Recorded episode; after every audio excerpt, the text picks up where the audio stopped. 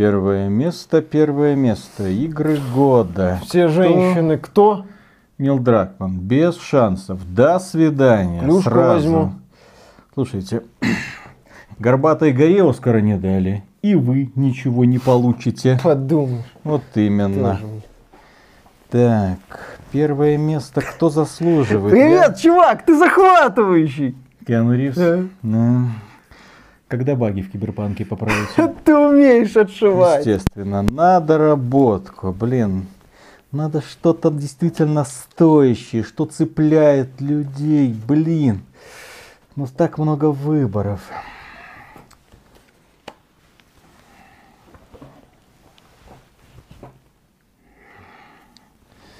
Мгм, мгм. А то не вернусь больше. Ладно, я подумаю, что сделать. Это Гордон Фриман. Гордон Фриман. Хорошо, все игры с вашим участием в этом году займут первое место. Да, да, монтировка сильнее клюшки. Согласен.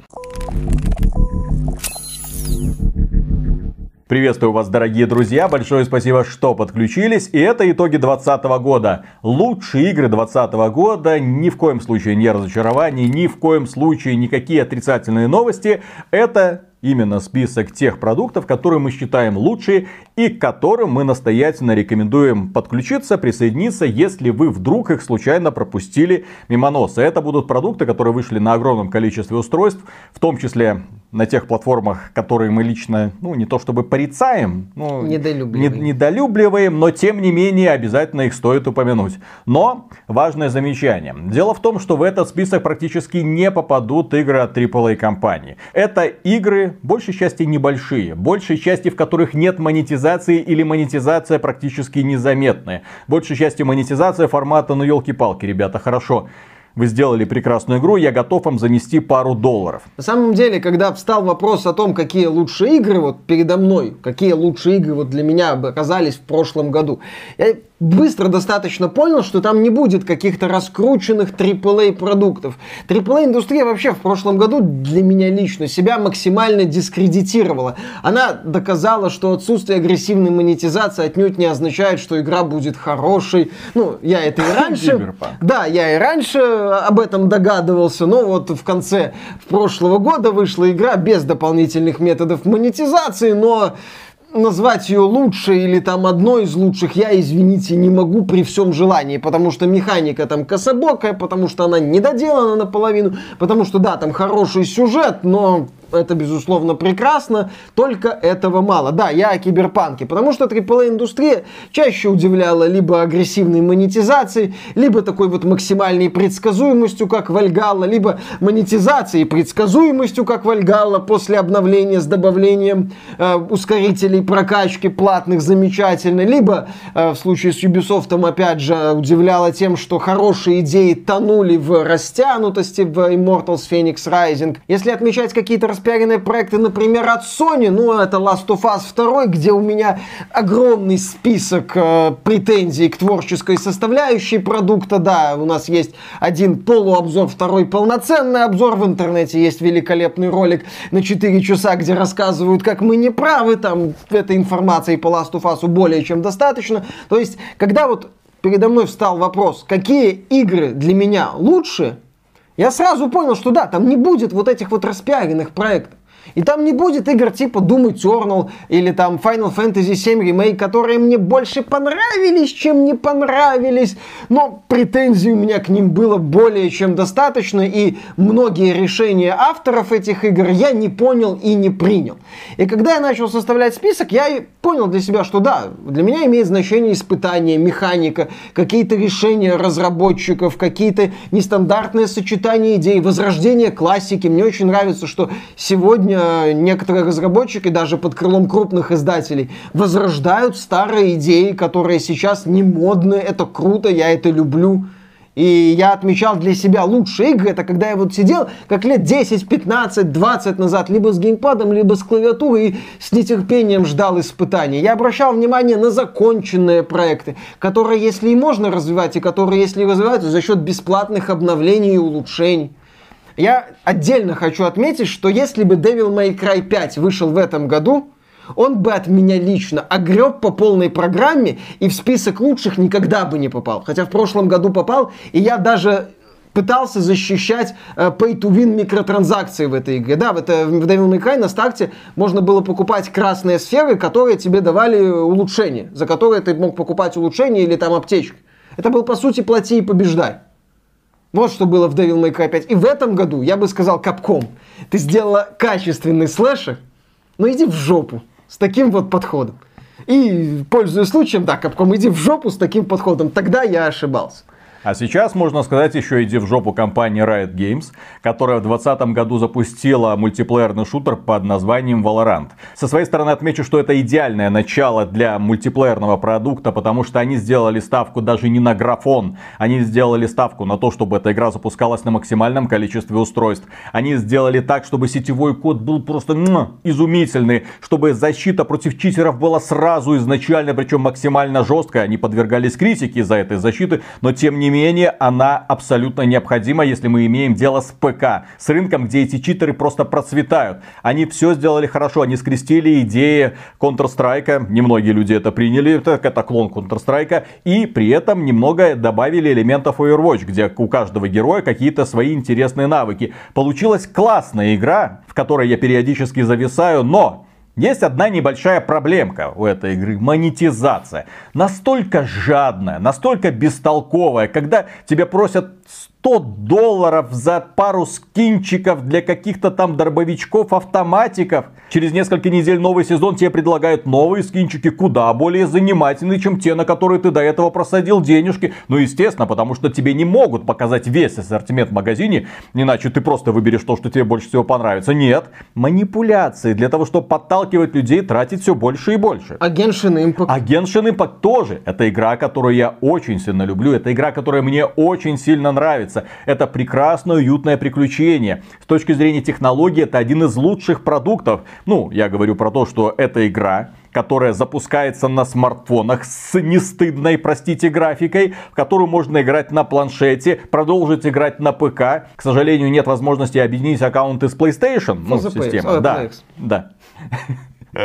Но, к сожалению, у этой игры система гача, которая подсаживает Казино. огромное количество людей на то, чтобы они тратили, тратили деньги. И еще раз я отмечу, те люди, которые будут защищать эту систему в Genshin Impact, мы когда делали обзор, я отмечал, хорошо, если вы не поддаетесь вот этой манипуляции, если вы не просаживаете там сотни или тысячи долларов, рады за вас. Мы рады за вас. Я не поддаюсь. Я не понимаю, как можно вообще вливать такие деньги э, за шанс получить какое-нибудь оружие или какого-то персонажа. Люди, которые э, туда вливают деньги, я их не понимаю. Но я знаю, что их много. Если бы их было мало, компания, которая сделала эту игру, не отчитывалась бы, да, не отчитывалась бы о сотнях миллионах долларов дохода.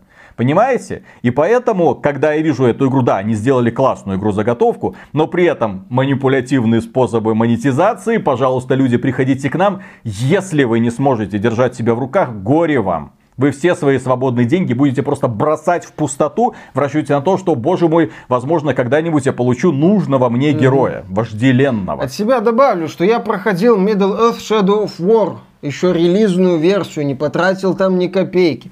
Assassin's Creed Odyssey я прошел на максимальной сложности на релизе, не потратил там ни копейки. Ну, в Вальгале мне Ubisoft не позволила потратить деньги, потому что она уже добавила ускорители прокачки и автолевел после того, как я закончил в нее играть. Я за все время того, что я играю в AAA продукты, за пределами покупки базовой версии не потратил там на микротранзакции ни копейки. Тем не менее, я не могу поддерживать и оправдывать сейчас уже, потому что AAA-индустрия она настолько охренела в своей жадности, что становится все сложнее и сложнее даже, даже пытаться как-то вот, ну, оправдать или как-то прикрыть немного один глаз на тему вот этих вот микротранзакций.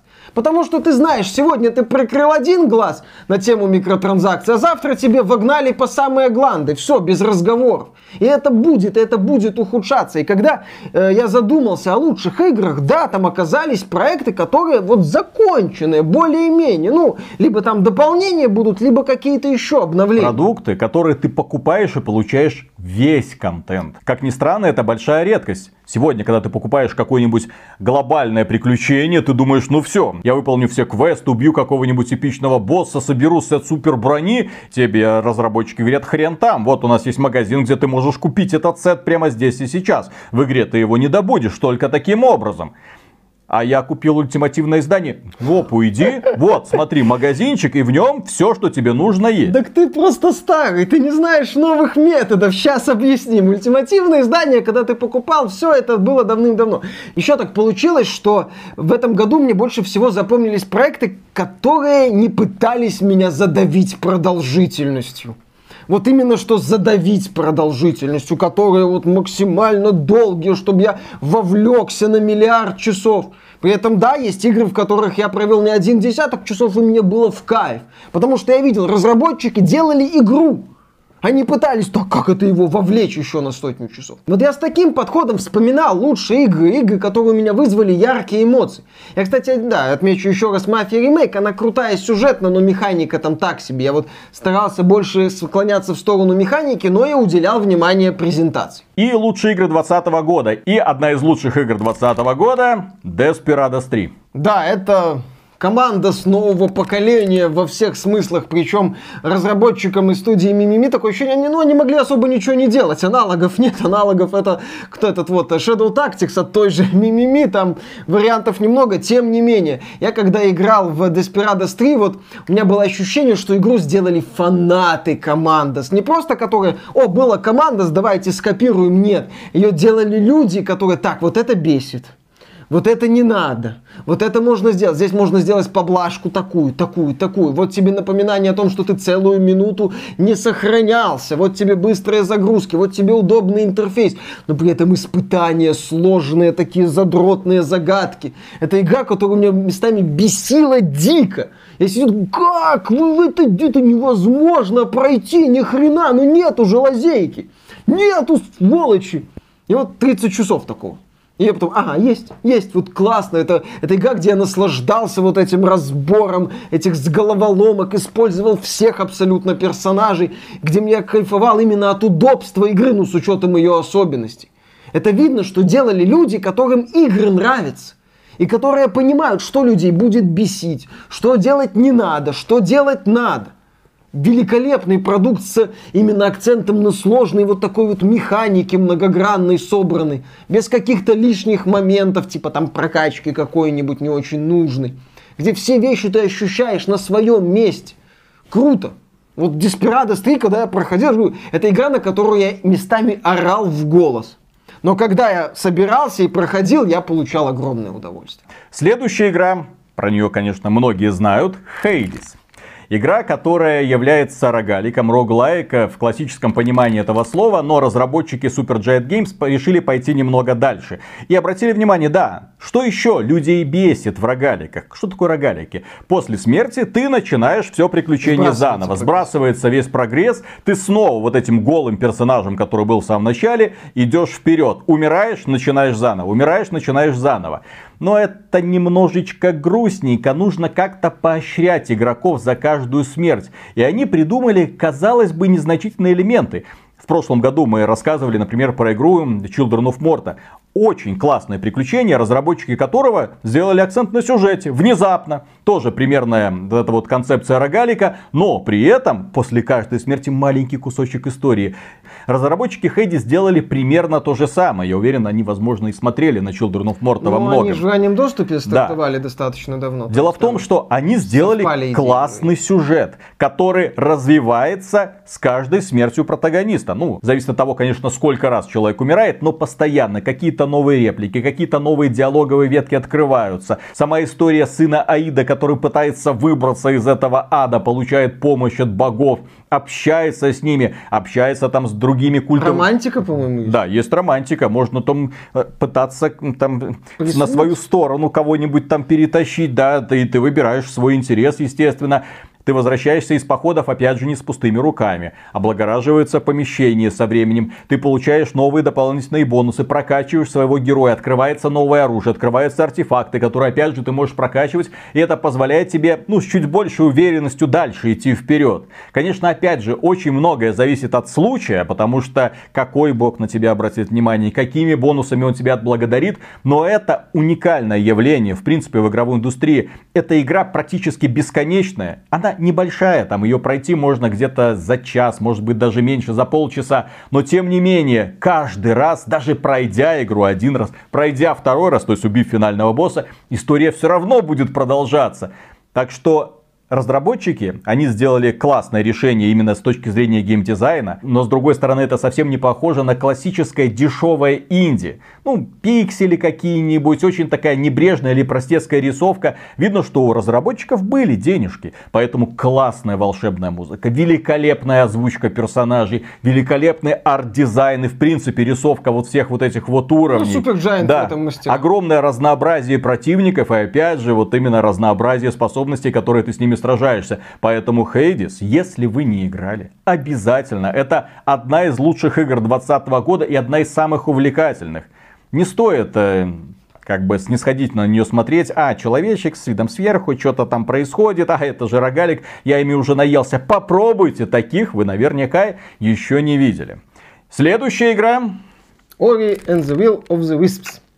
Ну, тут я не знаю, ну, что комментировать. это, на мой взгляд, близкая к эталонной, может, не совсем эталонной, но очень близкая к эталонной Metroidvania с потрясающими сражениями, с великолепным стилем. На самом деле, э, про Ori and the Will of the Wisps можно сказать, что это, ну, игра не прыгнула выше головы. Она там не стала, возможно, новым Hollow Knight, не предложила какие-то супер революционные идеи. Но это образец того, когда почти все элементы прекрасно собраны в такой единый потрясающий ансамбль. Стиль, механика, испытания, боссы, персонажи, мир, который тебе интересно исследовать, герой, которого тебе интересно прокачивать, испытания, с которыми тебе интересно справляться, более-менее адекватный баланс, возможно, даже не столь хардкорный, как хотелось бы фанатам первой части. Может быть, там бой чуть хуже, чем первая часть, если так в лоб их сопоставлять. Но именно как вот цельная конструкция, цельное произведение. Ори прекрасно. Прекрасно музыкой, стилем, механикой. Все вот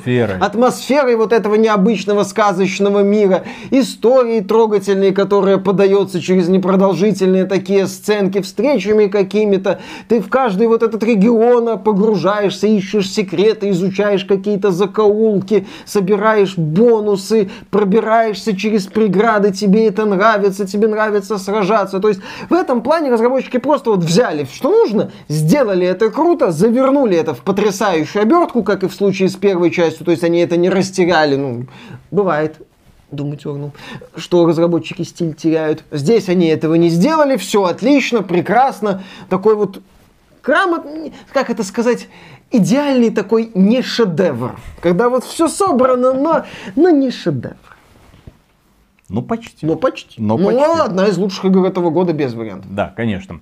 Следующий раз уж мы сказали про атмосферу, есть еще одна игра, которую тоже можно предъявлять кое-какие претензии. Тоже не шедевр, но тем не менее пройти мимо нее было бы преступлением. Ghost of Tsushima. Дело в том, что да, у Миши, к примеру, к этой игре есть претензии. Ну, естественно, игра в открытом мире, аванпосты, джиггернауты, ну, имеется в виду толстые-толстые вот эти вот боссы, которых нужно иногда как следует пилить. Но чем поражает Ghost of Tsushima, это невероятно круто переданной атмосферой Цусима, вот этого японского острова во время монгольского нашествия. Шикарно, вот эта история самурая, которого растили как воина чести, который столкнулся с воинами Монголии, которые пришли, которые не знают, что такое честь. Ну, в том плане, они что да, они пришли захватывать, и для них вот эти самураи, которые, выходя один на один, да иди ты в задницу, плеснуть что-нибудь в лицо, подожгут, все, сдохни. У них совершенно другие методы ведения войны, и вот этот вот наш герой столкнулся с тем, что он вынужден по-другому. Он должен себя буквально поломать для того, чтобы именно стать воином тени, воином-призраком, который встает на защиту обездоленных, да, и начинает потихонечку, потихонечку, по-тихому вырезать тех самых монголов. Или не. Да, классная система прокачки, классные сражения на мечах с парированиями. Здесь видно, что разработчики нет-нет, до краем глаза сумели таки посмотреть на Секера и такое, о, парирование, класс. Сумели в том числе передать вот это вот именно мандраж э, сражения на холодном оружии, когда один неверный удар может стоить тебе жизни, или один верный удар, правильно подобранная стойка позволит тебе опять ну, же победить. 10 часов, потом ты перекачиваешь. Все очень классно в ней сделано. И опять же, это игра, которая, как мне кажется, заканчивается вовремя. Это не история от Ubisoft, которая так, нам нужно 100 часов. Опять же, еще раз отметим, если бы в Вальгале было не 100 часов, а часов 20-30, эта игра попала бы в этот список Без почти вариантов. наверняка. Ну, если бы в ней не было еще магазина со всякими, да, да, да. со всякими, так сказать, бонусами платными. Если бы, да, если бы Ubisoft подходила к разработке игр в открытом мире, как это делает Sony, то высока вероятность, что в этом списке была бы не только Valhalla, но и Immortals Phoenix Rising. Потому что мы это отмечали в обзоре Immortals, что в Ubisoft, очевидно, работают талантливые люди.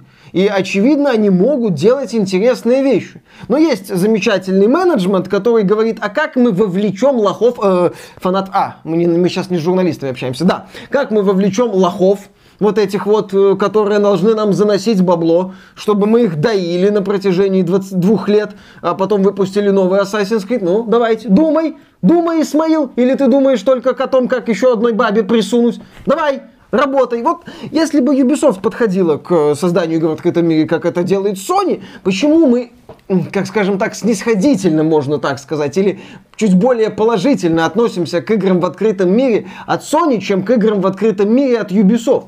Потому что Sony, да, делает приключения в открытом мире, а Ubisoft делает вовлекалочки с премиальными магазинами. Да. И Ghost of Tsushima это игра, в которой ты в буквальном смысле отдыхаешь душой как они сделали классный интерфейс, который вплетается в общую, что называется, канву повествования, когда тебя направляет ветер. Как они сделали именно зачистку аванпостов. Интересно, так можно подходить к этим вопросам. И опять же, ты получаешь вознаграждение от благодарных жителей этого самого острова. Как ты преследуешь лисичек, которые ведут тебя к какой-нибудь интересной... Все 70 да, все 70 Или раз, но тем не менее, да, э, пытаешься там сочинять хоку, любуешься этими пейзажами. Ну, да, в этой игре есть недостатки очевидные, но тем не менее, ее, ну, как-то не поворачивается язык за это ругать, потому что каждый раз, когда ты ее запускаешь, это великолепное приключение. Плюс к этому стоит добавить, что разработчики очень хорошо эту игру развивают. В отличие от компании Ubisoft, опять же, они потом взяли и добавили бесплатный кооперативный режим на четверых с отдельной системой прокачки, елки-палки. И без всякого магазина. Внезапно. Да. Кто бы мог подумать. Еще и так можно а делать. А что, так можно делать? Да. да? Следующая игра, которая тоже больше впечатляет презентацией, чем глубиной механики, Gears Tactics. Я, в принципе, люблю тактические игры, ну, не то чтобы какой-то хардкорный фанат, но в свое время во Front Mission 3 на первой PlayStation играл и проходил даже до конца. Лайк like за Front да, Mission да, да. 3. И когда мы рассказывали о Gears Tactics, возникла очевидная идея, что сколько-нибудь дорогих тактик за пределами серии Fire Emblem от Nintendo, которая внешне, увы, не особо впечатляет, за пределами пары сисястых э, аниме-персонажей, которые там есть, э, ну, нету их. И вот Gears Tactics меня этим очень так хорошо зацепило, что это, опять же, не столько новый уровень в жанре, сколько хорошее сочетание презентации и работоспособной механики. Разные классы, различные задания, да, с повторениями, но достаточно увлекательные, хорошо продуманные основные задания, знакомые и в целом симпатичные мне вселенные, боссы, возможность сразиться с Брумаком не в формате шутера, а в этот раз уже в формате тактики, думая там, как уводить персонажа этого этих ракетных залпов. Интересное в целом сражение с боссами, кроме, на мой взгляд, финального, которое передавлено.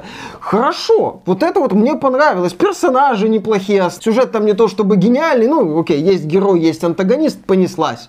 Принципе, первая часть Gears, Gears of War на этом ехала, и не то чтобы плохо у нее получалось.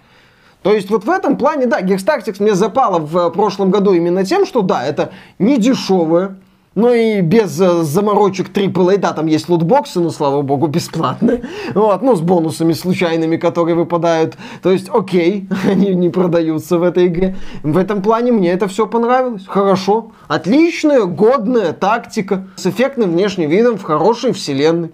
Да. Да, более... Опять же, не шедевр, но хорошо. Более того, те люди, которые прошли эту игру в свое время на ПК, сейчас могут к ней вернуться. Дело в том, что к релизу этой игры на консоли, на Xbox Series X, ну, на Xbox One, там они перебалансировали, немножко переделали кампанию. То есть, если вы хотите ее перепройти, то да, внезапно увидите, что там появилась новая опция кампании. Есть классическая кампания или обновленная кампания. Можете посмотреть, что из этого у них да, получилось. неплохой элемент поддержки Да. тоже, можно отметить. Следующая игра является не просто лучшей игрой 2020 года. Я лично считаю ее лучшей игрой, наверное, всего поколения PlayStation 4, потому что она, к сожалению, пока появилась только на PlayStation 4 и доступна по обратной совместимости на PlayStation 5. Persona 5 Royal. Дело в том, что это, скажем так, дополнение для оригинальной персоны, которая продается по цене самостоятельной игры. Из-за такой странной политики издателей я, честно говоря, не понимаю, но тем не менее, там огромный кусок добавили истории, но для того, чтобы к нему прикоснуться, людям, которые прошли до этого персону пятую, придется заново пройти часов это 100 сюжетного повествования. Это долгая игра, это шикарная игра, это с очень яркими героями, с увлекательной историей, с небольшим, но очень уютным и грамотно сделанным миром, в котором ты постоянно возишься. Да, с одной стороны, это симулятор свидания, где ты пытаешься закадрить какую-нибудь девочку. Это и симулятор школьника, который ходит в школу, да, на уроки, сдает экзамены. Это симулятор человека, который просто живет в этом мире, смотрит фильмы, читает книги, общается с разными людьми, прокачивает свои Варит социальные навыками. Но самое главное, почему персона? Это своего рода, как это сказать, покемоны для взрослых, назовем это так. Дело в том, что главной особенностью игр серии персоны являются вот те самые персоны, которые ты собираешь, коллекционируешь, и с их помощью ты сражаешься, переключаясь между ними, у каждой там персоны какие-то свои особенности есть. Ты проваливаешься наизнанку мира, видишь всяких человеческих демонов, человеческие пороки, которые предстают перед тобой в виде каких-то монстров. И ты их побеждаешь. Побеждая вот этих вот демонов, ты тем самым делаешь людей, с которыми ты сражаешься или которых ты хочешь изменить, немного лучше. Это очень позитивная игра. И поэтому вот когда ты видишь свое влияние на вот этих вот монстров, которых ты вот недавно ненавидел, потом как они преображаются, это очень интересно.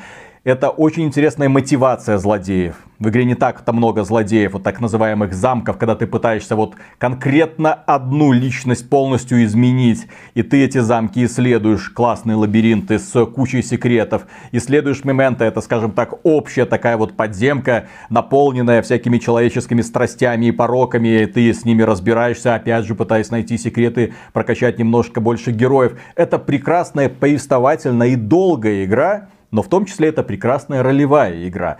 Да, это не совсем, скажем, PC формат, где ты от твоих выборов что-то там зависит в итоге, но в том числе не обходится и без э, неожиданных сюрпризов, особенно в финале, когда ты видишь, что кое-какие твои выборы все-таки имеют последствия. Будьте осторожны с девочками. Да-да-да. Тоже мне любитель нескольких девочек. А, Да, Persona 5 тоже считаю одной из лучших игр поколения PlayStation 4, но она выходила еще на PlayStation 3, но... А рояль нет? Рояль нет, э, ну, тем не менее, да, можно считать ее одной из лучших игр поколения PlayStation 4, потому что это а, один из редких проектов, который оставался на протяжении очень долгой кампании увлекательным для меня. Ну, я не проходил рояль, но я проходил основную кампанию. Это было очень круто, мне все нравилось, мне еще очень нравилась идея, ну как, она меня бесила, потому что мне приходилось постоянно делать выборы, но мне нравилась идея с менеджментом времени, поскольку ты можешь сделать только определенное количество действий за день, и тебе надо думать, к кому пойти, что сделать, может лучше кофе сварить, потому что это ману восстанавливает, а это очень такой важный элемент в э, механике, и ты вот думаешь об этом, общаешься с героем, у тебя развиваются отношения. Книжку почитать на свидании, сходить Да, с друзьями, потрындеть. да. Или чем-нибудь еще заняться, отмычки поделать для замка. То есть, ну, много вот таких вот действий, и ты думаешь, чем бы тебе заняться, и ты не можешь вот постоянно заниматься всем. И ты в рамках вот этого вот лавируешь, и у тебя общение с другими персонажами, у тебя развиваются с ними отношения. Чем меня еще зацепила персона, то что это вот болото, как я люблю говорить, потому что игра небольшая, в ней нету супер мира. Охрененно позитивное Да, сравнение. В ней нету супер мира, в ней нету какого-то там огромной карты, когда на которую ты смотришь, думаешь, господи, где это все освоить. Нет, она вот именно, ты вот именно в нее погружаешься, как зыбучие пески, я не знаю, она тебя засасывает, и ты все больше и больше и больше увлекаешься вот этим вот происходящим. Сюжет классно развивается, когда там одна линия заканчивается, плавно перетекает в другую, круто. Персонажи потрясающие, каждый по-своему интересен, каждый с какой-то своей непростой историей, юмор, драма, круто. Я бы еще отметил, что это та самая игра, когда ты по прошествии 120 часов смотришь в экран, наконец-то уже там ползут финальные титры, и ты такой, и это все? А как продолжение? Где? Когда? Еще хочу, не хочу расставаться А, с этим. Атлус шестую Да. персону мне запили, на тебе персону 4 на ПК. Кстати, в прошлом году вышла персона 4 на ПК. И, понятное дело, это далеко не новая игра, но если так смотреть, это одна из лучших игр прошлого года. Если вы хотите узнать, что такое персона, то обязательно в Steam доступна персона 4 Golden. Это и стоит учитывать, что эта игра еще с поколения PlayStation 2 и Vita. PlayStation Vita, да. То есть там Golden. графика, мягко говоря, не супер. И стилизация тоже уже не такая яркая, как в персоне 5. И человечки вот такие, ну, чибики, такие большеголовые. Но тем не менее, это все еще классное приключение. Тоже очень долго. И если оно вас засосет, вот как это болото, то тоже пропадете часов на 100 Или минимум. больше. И захотите потом поиграть в персону пятую. К сожалению, пока компания Sega ее не хочет переиздавать на э, персональные компьютеры. В Steam появится Persona 5 Strikers. Это, не клон то! Dynasty Warriors. Это не то! Это клон Dynasty Не то. Warriors. Всегда. Не делайте да, когда нас там спрашивают, ребята, там в Steam Persona 5 какая-то выходит, это клон Dynasty Warriors. Это не Persona 5 Royal, это не э, JRPG. Это тупорылая долбилка с тоннами одинаковых противников. Да. Следующая игра, которую стоит отметить, это Streets of Rage 4. Во! Во это, да, это тоже, возможно, не самое идеальное по механике. Фанаты River City Girls уже в комментах строчат, да как вы смеете. Но River City Girls в 2019 году, по-моему, выходила, ха-ха-ха. Но я знаю, что Streets of Rage 4 это не самый глубокий, так сказать, beat 'em up, ну, вот это вот э, жанр, когда ты просто идешь и всех избиваешь. Но Blaze это раз. И настолько мощный заряд ностальгии, опять же, понимание того, что надо, понимание того, за что люди любили какие-то вот похожие игры, понимание того, что им нужно в этих играх, Э, например, проработанные злодеи, когда каждый вот рядовой противник, казалось бы, обычный такой вот человечек, ну как он нарисован, какие у него анимации, ты их запоминаешь, ты запоминаешь там толстяков с определенными способностями, этих вот босса, женщину с плеткой, которая избивает. Ой, она своих- тебе понравилась, Да, очень понравилась. душу. Прекрасный персонаж. Блейз, конечно. Отлупи меня. Блейз, конечно, получше, но тоже... розовой попке. Да-да-да, главное боссы. Ну, ты вот погружаешься вот в ностальгию, когда играешь в эту игру. И погружение происходит благодаря тому, что разработчики предложили адекватную механику, хорошо продуманную, предложили крутой визуальный стиль, предложили симпатичных персонажей в том числе. Не стали, так сказать, делать всех персонажей по шаблону. Там и сильная женщина есть, это полицейская, та же хороший персонаж. Вот это вот босса, который я упоминал, Блейз, естественно. В целом там другие герои тоже крутые, классика, не И классика. вообще там много женщин с плетками. Это круто, это Заводит. безусловно круто, это безусловно прекрасно. То есть Там куча бонусов каких-то, там куча уровней сложности, которые, на которых ты можешь снова и снова перепроходить кампанию продолжительностью буквально несколько часов. Два часа, Да, мы на стриме ее на стриме прошли. полностью прошли, а потом еще в нее немного играл. Да, кайф. Это вот игра, я же говорю, это вот погружение в ностальгию. Но погрузить в ностальгию непросто. И у разработчиков Streets of Rage, на мой взгляд, это очень круто получилось. А еще это получилось у компании Activision. Еще одна, одна из лучших игр 2020 года. Ну как? Игра от Activision. Игра от Activision. Call of... Нет, нет, нет. Black Ops, э, Clash of Clans, ой, Candy Crush, это подразделение King. А, а ладно. а, да, это Crash Bandicoot 4 It's About Time. Это вот тоже правильное осовременивание классики. Бескомпромиссные местами, но с адекватным подходом к реализации сложности платформер. Именно платформер. 3D, ну, с 3D графикой, красивый, с разнообразными мирами, с интересными, ну, в плане внешности и способностей персонажами, с идеей с масками, которые разнообразят очень механику, когда там герой превращается в такой вот мощный вихрь и взмывает повыше, или за, переключает платформы, или замедляет время. Круто, именно платформер, вот до мозга костей. То, чего, кстати, сегодня лично мне не хватает. Я люблю платформер, но Nintendo Nintendo, она немножко на своей волне, да и от Nintendo особо ничего и не было на территории платформы. В прошлом году Nintendo сидела тихенько. Вот именно, ну как тихенько, она выпустила Animal, Animal Crossing, Crossing поэтому Nintendo особо не выпендривается. Когда мы рассказывали о Crash, мы да, отмечали, что если говорить о платформе, что, Селеста с пиксельным трансгендером в главной роли. Это потом стало известно, что персонаж Селеста трансгендер, но это на самом деле фигня. Это, это больше я сейчас шучу, я ни в коем образом не пытаюсь принизить качество этой игры. Селеста прекрасный платформер. Но, опять же, когда мы вспоминаем платформеры, да, что, Селеста? Какой-нибудь еще подпиксельный боевичок, платформер, там, Shovel Knight какой-нибудь, вот что-то такое, мы вот э, неизбежно на это натыкаемся. А тут красиво, умеренно, дорого, понятно, что огромных денег в эту игру не вкладывали, но крутая механика, Сложность, хочешь жизнями играй, хочешь без жизни, что мне понравилось, потому что я не люблю заново перепроходить уровень. Интересная идея с секретами. Я собрал почти все кассеты, кроме, сука, последней разработчики. Вы сволочи. Слабак.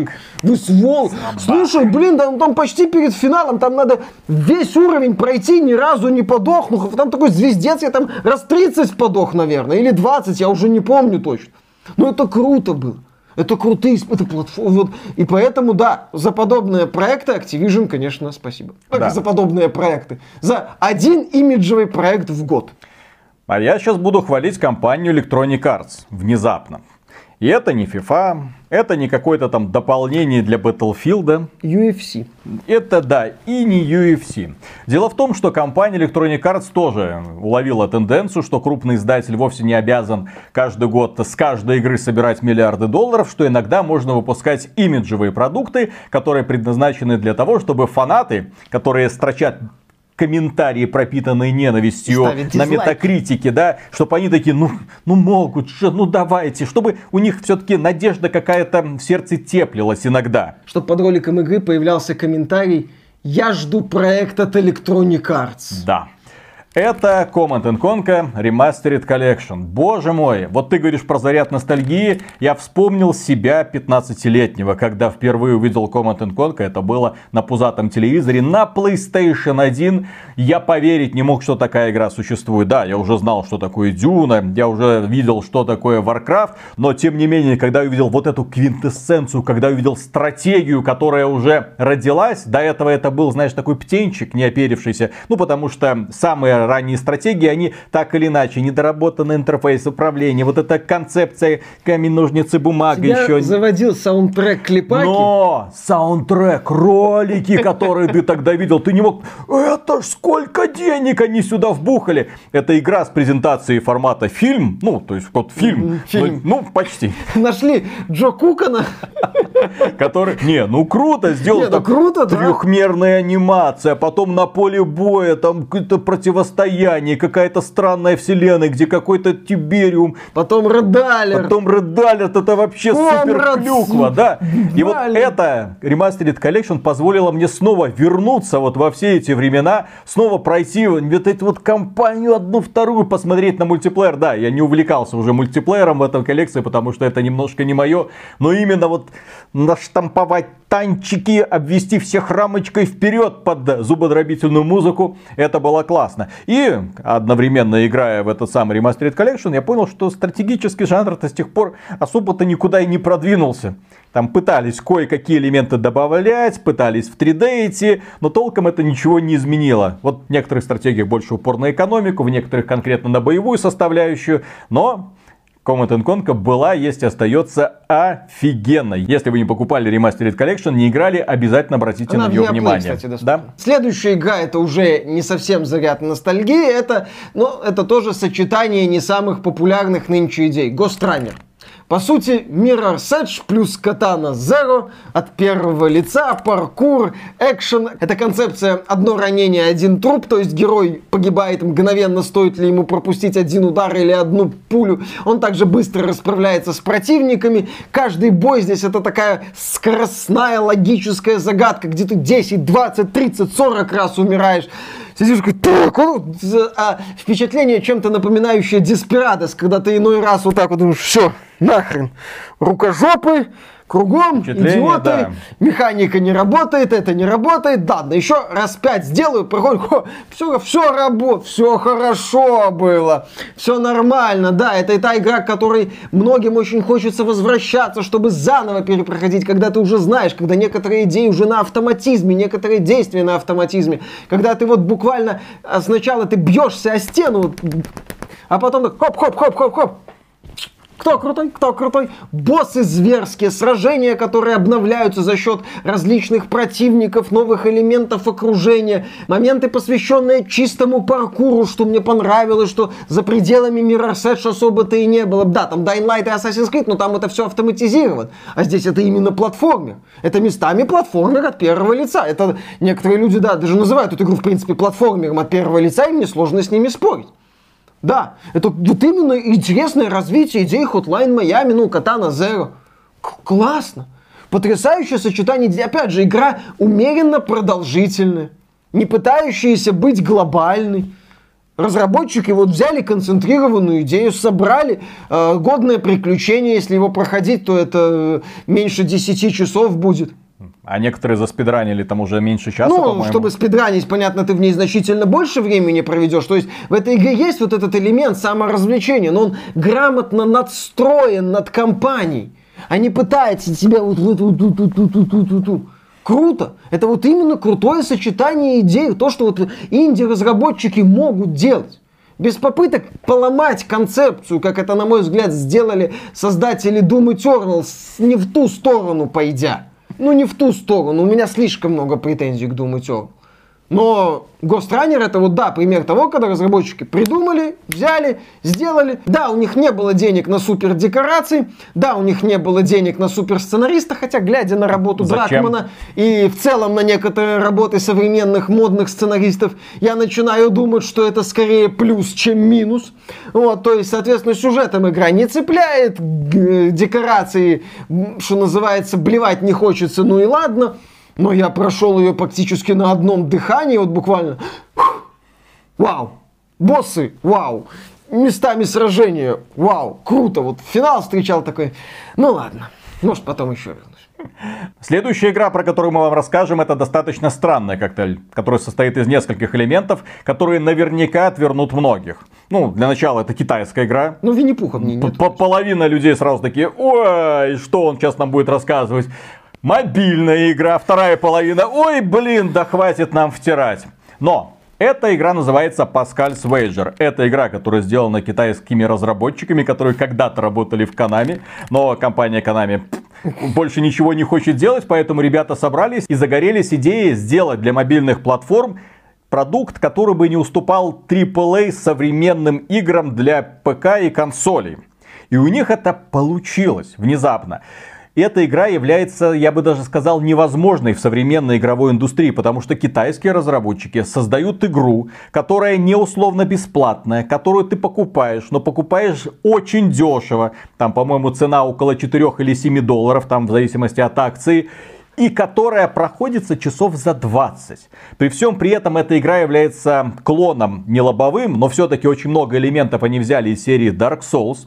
Они добавили туда сюжет, они добавили туда очень прикольно сделанную прокачку разных героев. У нас герой один, но ты можешь с собой брать кого-нибудь еще. Очень классные боссы, хорошо сделанное управление, что с помощью тачскрина, что с геймпада, если хотите. Очень крутая графика и очень крутой визуал особенно для мобилки.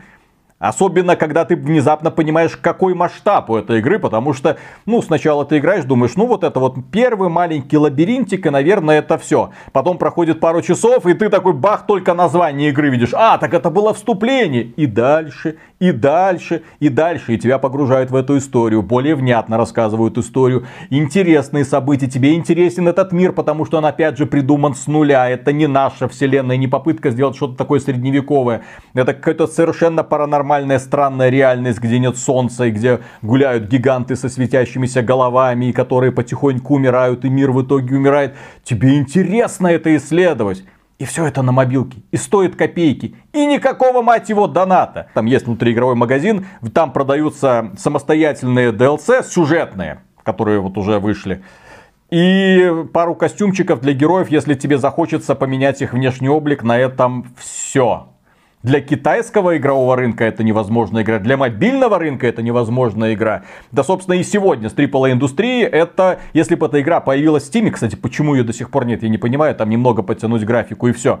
Она бы тоже была очень и очень классным хитом. Если вы хотите на мобилке поиграть во что-то реально годное, Пожалуйста, Паскаль Свейджер. Я был в шоке, когда ее проходил. Я был в шоке, когда исследовал историю. Ну, потому что делали китайцы, поэтому не так много переведенных на наш э, язык источников. Естественно, мало кто интересуется. Какие-то там вот что-то сделали. Вот китайские инди-разработчики, условно говоря. Но ты как, э, откуда ты про них узнаешь? Но история очень интересна. Ребята задались целью, ребята добились желаемого. И это нельзя не отметить. Ну, есть, правда, другие китайские разработчики, которые делают Genshin Impact, и которые присобачивают к этому Genshin Impact классному приключению в прекрасном мире вот такую систему монетизации, ты понимаешь, ну вот это, вот это современная игровая индустрия. Я тебя узнаю. Но Паскаль Свейджер намного круче Genshin Impact. Именно из-за этого. Не жадные, а именно люди, которые попытались показать, что мы можем сделать действительно классную игру для смартфонов. Супер. Молодцы. А я отмечу серию Sam 4. Shame on you. Shame on me, да.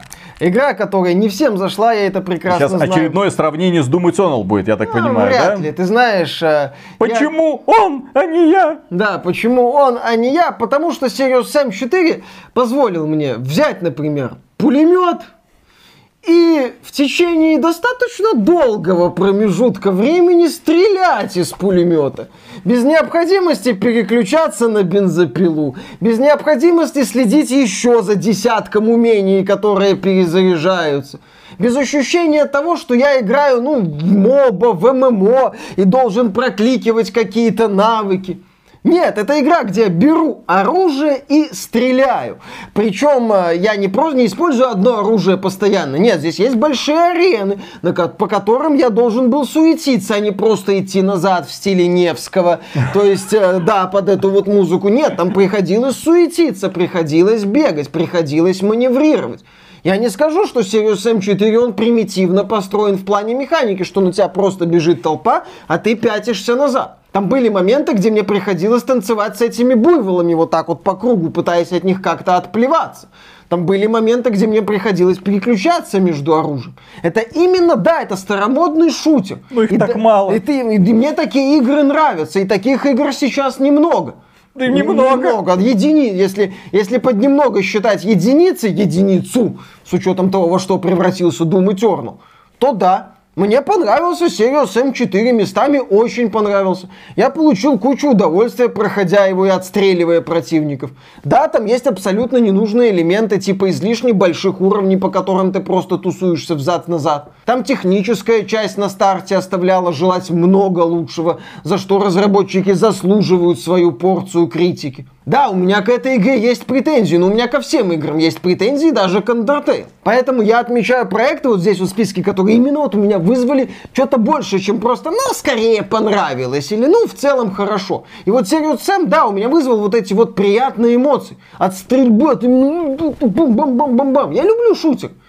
Я люблю шутер, и когда мне дали вот именно шутер, во многом старомодный, во многом без попыток переосмыслить механику.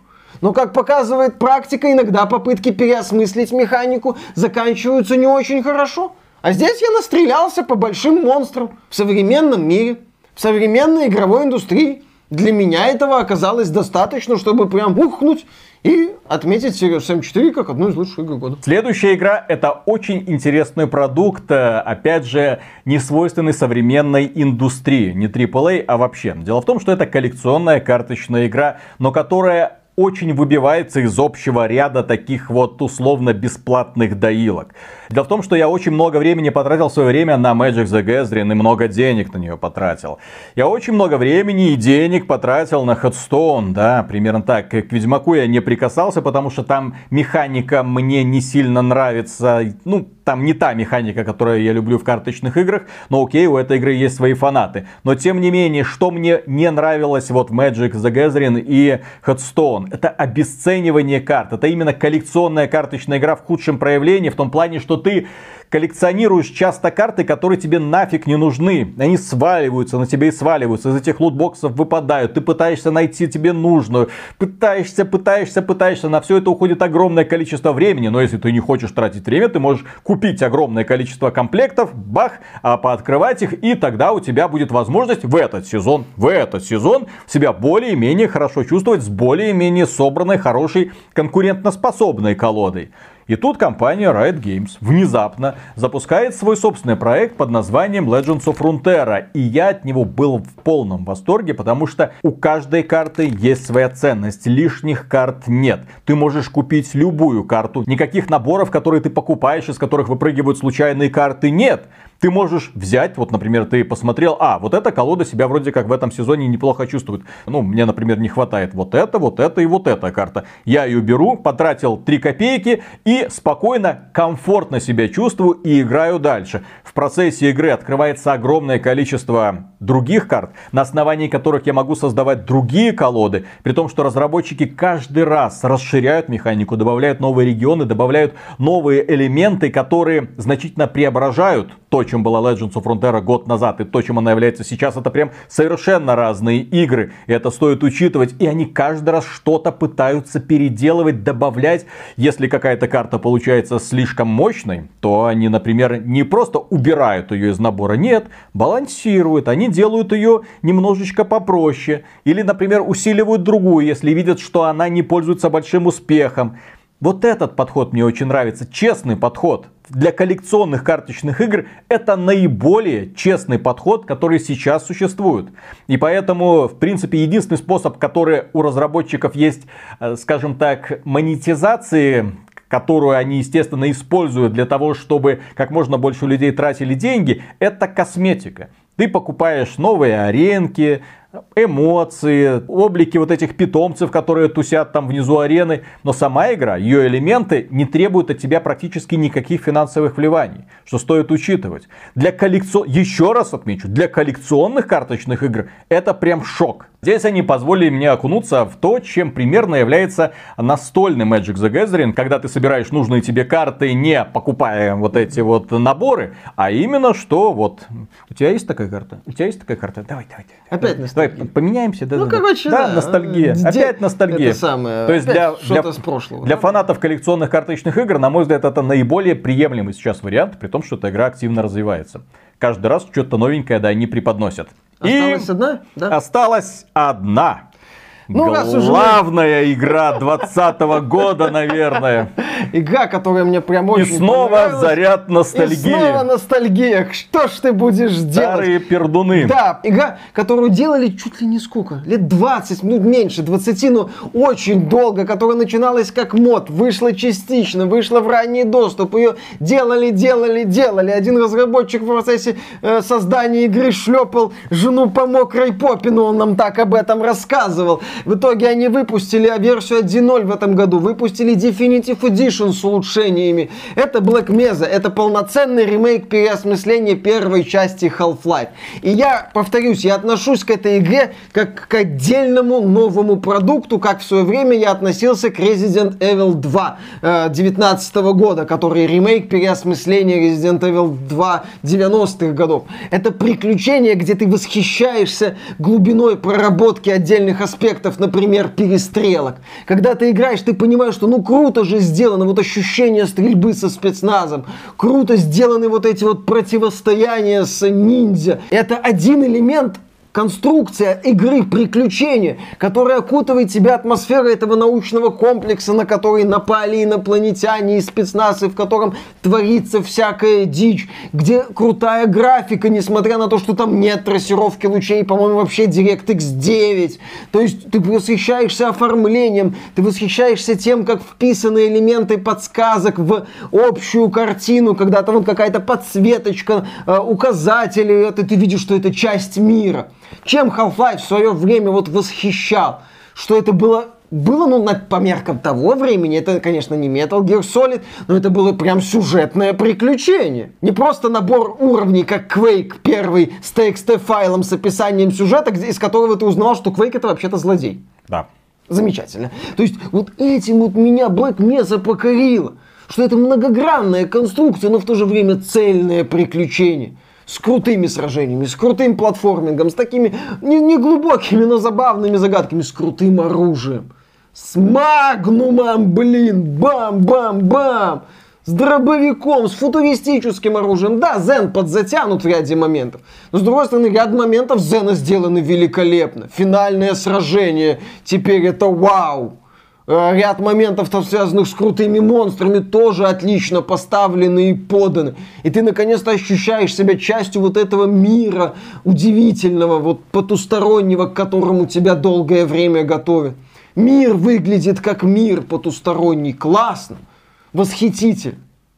Великолепный вот, вот способ, да. да, для того, чтобы вернуться в классику. Многие люди, которые в свое время пропустили Half-Life, очень странно им советовать, например, в 2020 году, ну, поиграйте. Играйте игру 90 да, 98 -го года с очень-очень, на сегодняшний момент, очень плохо сохранившейся графикой. Потому что ранние 3D. А здесь именно ремейк, причем видно, что ремейк сделаны фанатами. Фанатами, которые хотели не просто текстурки облагородить, а хотели исправить то, что им не очень сильно нравилось, и доделать то, что было явно недоделано. Тот же самый вот последние уровни. Да, они там пересмотрели оружие, пересмотрели то, как ты его получаешь, нахождение некоторого оружия. Когда первый раз играл Black Mesa, когда это еще был бесплатный мод, я такой вбегаю, о, монти... где монтировка?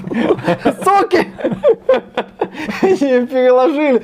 То есть, ну, блин, вот такие моменты для фанатов. Человек, который не играл в Half-Life, он получит цельное, крутое, разнообразное приключение. С отличной механикой, с отличной графикой, с потрясающей атмосферой. Да, это слово будет мелькало раньше, но его стоит повторить законченное приключение. Ну, там они дорабатывали в рамках Definitive Edition, но именно основная идея, основной концепт, контент закончен. Вот это прекрасно. Вот этим Black Mesa меня покорило прям, прям вау. Приключенческий боевик линейный, да, красивый. Слышь, купи. Слышь, купи, поддержи крутую команду. Да. Круглый коллектив. Напоследок мы переходим к, так сказать, не нашим играм. Это игры, которые не смогли нас увлечь именно из-за того, что они принадлежат к тем жанрам, которые нам не слишком интересны. Но, тем не менее, их обязательно стоит иметь в виду, если вы хотите получить что-то свежее, или, может быть, вы даже не знали, что такие игры вышли, или, может быть, вы хотели бы поиграть в такую игру, которая вот болтается на языке, вот хочу что-нибудь такое, игра без караваны, но вы просто этого не могли найти, вот сейчас мы вам их перечислим. Дело в том, что одной из первых игр, которую стоит отметить, это игра от компании Valve Half-Life Alyx. И если бы таких игр было много, тогда в будущем VR-индустрии можно было бы быть абсолютно уверенным и тоже говорить, вот как и аналитики, которые предрекали бурный рост, что да, это новая веха эволюции. Но, к сожалению, нет. К сожалению, за 4 года существования VR-индустрии для нее вышла одна Half-Life Alyx, одна великолепная игра, разнообразная, классная, долгая, с огромным количеством способов управления, что стоит также учитывать. Хотите играть стоя, пожалуйста. Хотите играть с таким контроллером, с другим контроллером, по-разному используются возможности. Хотите сидеть на стуле, пожалуйста. Хотите играть одной рукой, есть такая возможность. Это классно, когда разработчики думают именно в том числе о людях, например, которые играют ну, в ограниченных условиях или о людях с ограниченными возможностями, но тоже хотят поиграть в VR. Это прекрасно. Они создали классную графику, кучу возможностей. В интернете кучу роликов, когда там кто-то рисует на стекле, да, фломастером. Это интересно. Но и к этому прилагается, естественно, шикарный приквел для Half-Life 3. Вопрос, сделает ли компания Valve его когда-нибудь, но тем не менее, это игра, которая не оставила равнодушным наверняка никого, кто в нее погрузился. Но проблема в том, что да, те энтузиасты VR, у которых это VR был, говорят, класс, блин, супер, вот бы сейчас все игры а такими были. Пофиг. Да, а огромное количество других людей, как и прежде, смотрит на стоимость VR-шлемов, от Valve самой в первую очередь, супер дорогих, или смотрит на дешевые Oculus Quest и тоже думает, ну, как бы дешевые, но тоже как бы 300-400 долларов тоже нужно денежку откуда-то достать. И опять же, это не совсем то, о чем говорит компания Valve, потому что Valve делает ставку на премиальный такой VR-сектор, а компания Oculus пытается сделать его массовым, поэтому хрен знает, куда тебе нужно пойти. Поэтому вот VR-индустрия, она зависла в таком неприятном положении, но, наконец-то, VR-индустрия получила свой хит. Будем надеяться, не последний. Будем надеяться, что что-нибудь еще подобное будет. Но пока имеем, что имеем. Я продолжаю продвигать идею о том, что Half-Life Alyx компания Valve сделала для того, чтобы сказать, что мы больше не создатели Dota Underlords, да, Артефакт да. и другого фри-то-плей говна провального, мы создатели Half-Life Alyx. И, соответственно, когда тебе говорят, что создатели Half-Life Alyx будут делать Half-Life 3, то ты смотришь на это с воодушевлением. А когда тебе говорят, что создатели артефакты Dota Underlords будут делать Half-Life 3, то ты тянешься за тазиком. Да, да. Поэтому посмотрим, что дальше будет делать компания Valve. Да. Следующая игра Microsoft Flight Simulator. Э, здесь стоит сделать, кстати, оговорку, потому что компания Microsoft, в случае с Microsoft Flight Simulator, полезла не в самую хорошую монетизацию. Не в самую. Да, да, да, да, да. да. Э, как будто монетизация бывает хорошей. Э, во-первых, премиальное издание с платными аэропортами, собственно, платные аэропорты.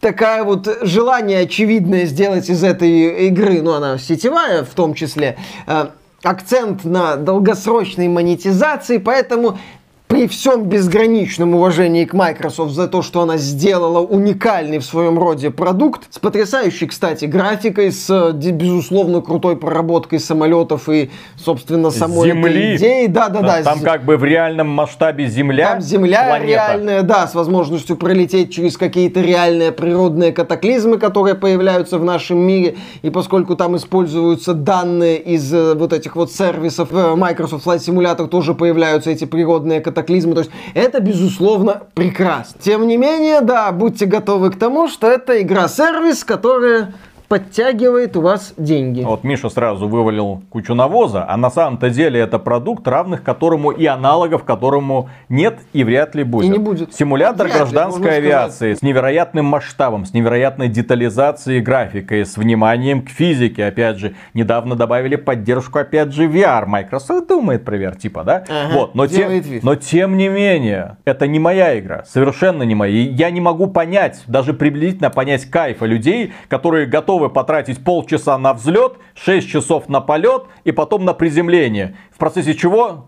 ты просто летишь и смотришь Виталик, над облаками. Это не твоя игра, все поняли, когда ты радио найдешь. Да, да, да. То есть для меня это как, как а мы а летим, где а где радио, как музыку послушать, ну что-нибудь такое. Поэтому да, это совершенно не моя игра, но это совершенно уникальное явление. Поэтому те люди, которые увлекаются симуляторами авиационными, они наверняка компанию Microsoft готовы на руках качать, потому что наконец-то, наконец-то, молодцы. Да, сколько бы я, ну, в данном случае, опять же, да, надо говорить о монетизации, надо говорить о том, что это по сути игра-сервис, но и нельзя отрицать, что если э, красивых вайфу можно в интернете найти, то именно симулятор гражданской авиации найти сложно. Следующая игра Crusader Kings 3.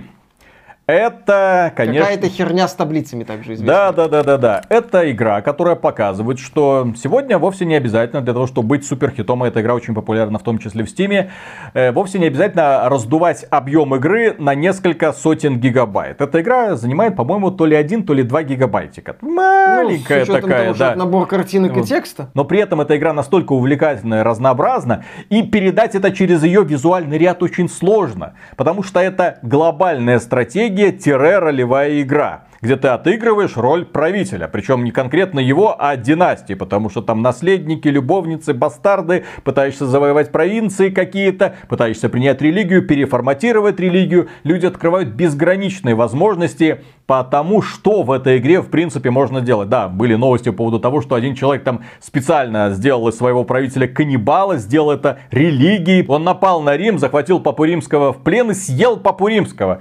Блин, в какой еще игре вы такое можете делать? Ну, все это, конечно, в виде табличек. Ну, табличек, это генератор табличек, истории, да. но да, в виде табличек, но тем не менее, это уникальный продукт по меркам современной индустрии, который предлагает потрясающие идеи, потрясающие истории генерирует и позволяет тебе погрузиться в это средневековье. По сути, это э, рогалик, ролевая игра с элементами стратегии, что-то да, такое. это игра, которую всегда приятно начинать заново. Не получил, ну ладно, хрен с ним, что там дальше, что там дальше. Да, Эксперименты. прогресс и огромное количество экспериментов, огромное количество всяких временных периодов государства. Пытаешься начать с этого. Так, ну все, теперь-то белорусы захватят весь мир.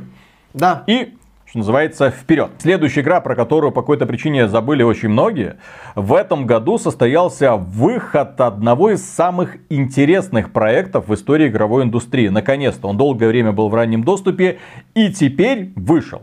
Раньше Киберпанк. Перенос, да, игра должна была выйти в сентябре, ее перенесли на август. Из-за киберпанка. Из-за киберпанка боялись, что называется, столкновения, но тут оказалось, что можно было спокойно дождаться. Поляки их переиграли. Да, игра Факторио.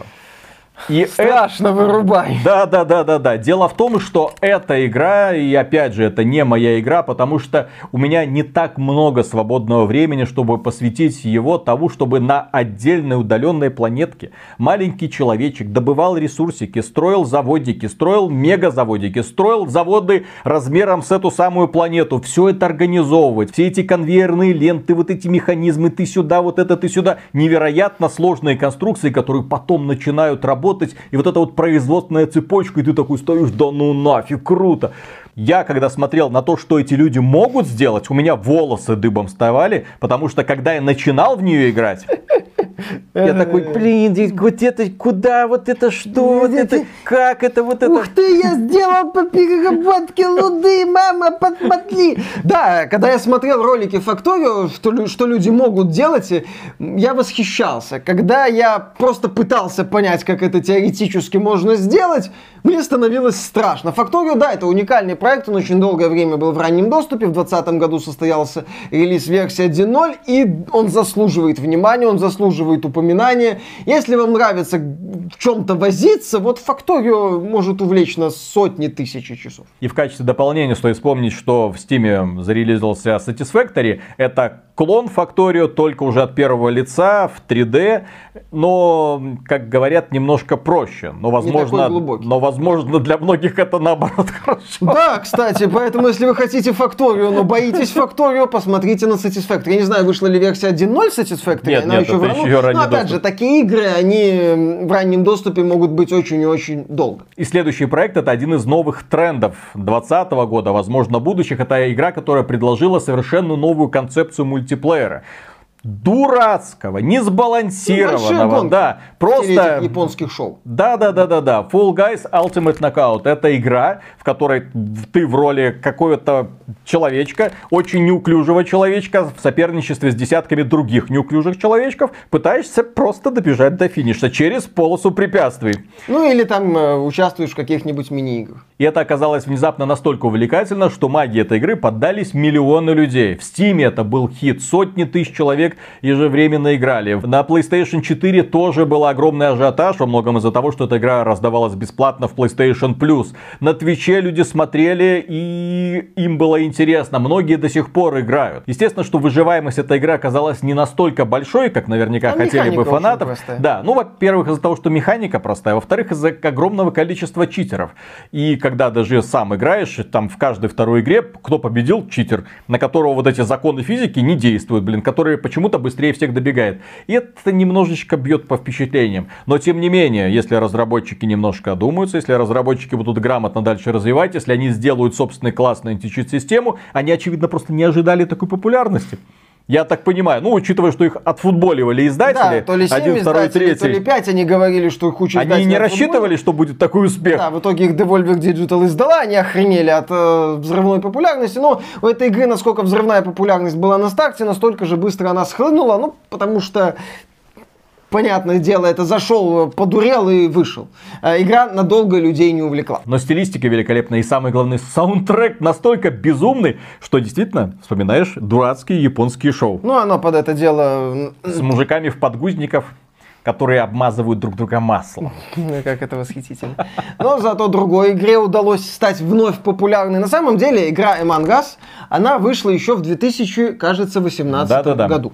И вот э, в 2020 году стримеры начали в нее играть, люди начали смотреть, людям начало нравиться, и Among Us стала чуть ли не главным хитом 2020 года. Она есть на мобилках, это очень простой, очень простой аналог э, мафии, не в смысле криминального боевика, а в смысле салонной игры. Ну, есть, кстати, сетевая версия мафии, и по ней до сих пор проводятся Но турниры. Эманас победил. У, него, у нее есть э, фанаты, сообщество, кстати. Вот, не спрашивай, откуда я это знаю, я это знаю. Есть сетевая версия салонной мафии, есть вот, да, Эман Газ, где команда пытается починить космический корабль, выполняя там очень простые задачи, а среди команды есть предатели или несколько предателей, вот, и потом эти люди пытаются выяснить, да, кого слить, кого не слить, кто предатель, кто не предатель.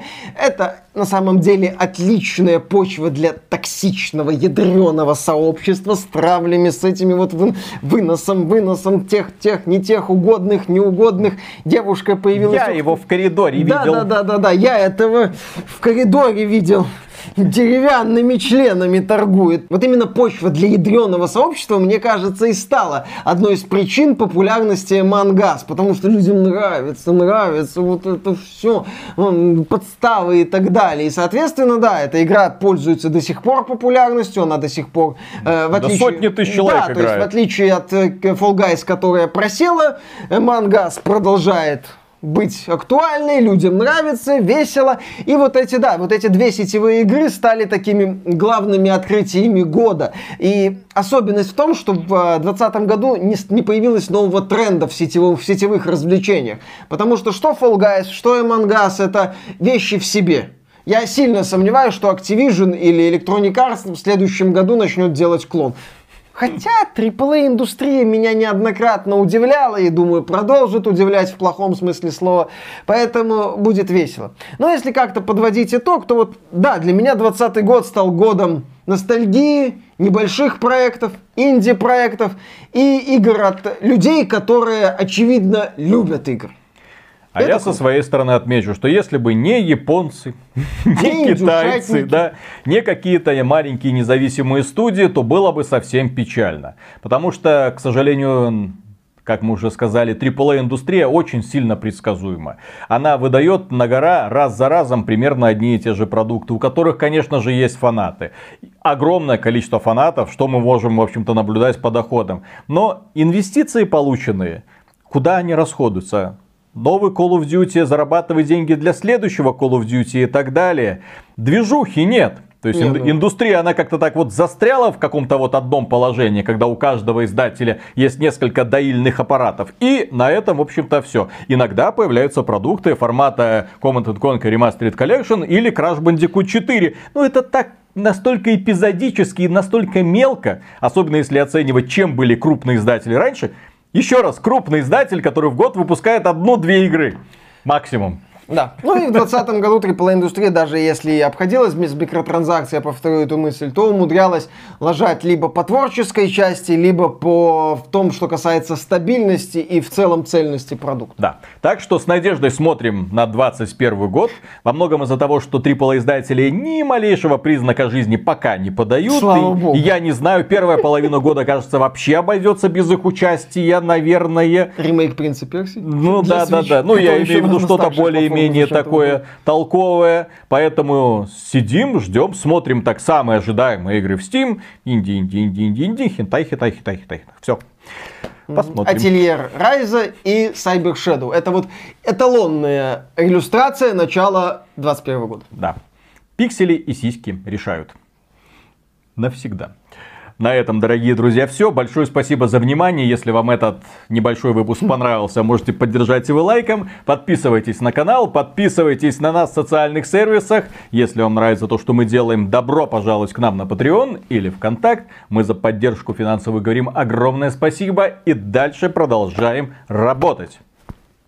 Извини, Дракман. Иди в жопу, Дракман. Эбби была лишней. Все было лишнее. Джоэл навсегда. Это будет долгий выпуск. Почему? Или маленький. Да, что там? Это ж не фейлы обсуждать. Да, это, это ж не ругать, это ж современная действительно. игровая индустрия. Это ж Мы Что собрались хвалить. Просто можно перечислить и все. Да. И на этом отправить Это, людей это, играть. это. О, сиськи. Все, поехали. Где сиськи? Где? Где? Там будут сиськи. Half-Life, Алекс? Нет. Конечно, Half-Life Алекс. А что? Я не понял. А вот то, что у Алекс это уже не сиськи, что это такое? Не считается. Как это? Сись-шейминг? Я не понял. Бидончики. Dead or Alive. Обязательно на дойке должны быть. Чтобы Бобби Котик такой облизываться А ты начал. представь, если бы у Алекс был костюмчик ангелочка, вот как из Black Desert, с этими вот, и с вызывающими позами. Ни один бы комбайн к ней не докопался. Ее бы просто провожали все. Сюда пройдите, сюда пройдите. А в чемоданчике Хот- этого самого... Хотите спасти Гордона Фримена, пожалуйста. А в чемоданчике Джимена бы оказалось что? Подборка изделий вуманайзера, да? Может быть, он с ним и бегает. Может, такой камевояжер, который бегает э, по остывшему миру. Там же, ну, как бы, люди не могут иметь детей, но развлекаться по-прежнему хотят. Ну да, естественно. И Поэтому он такой, то здесь, то там. вы хотите поговорить об оргазме? Ладно. Раз, два, три.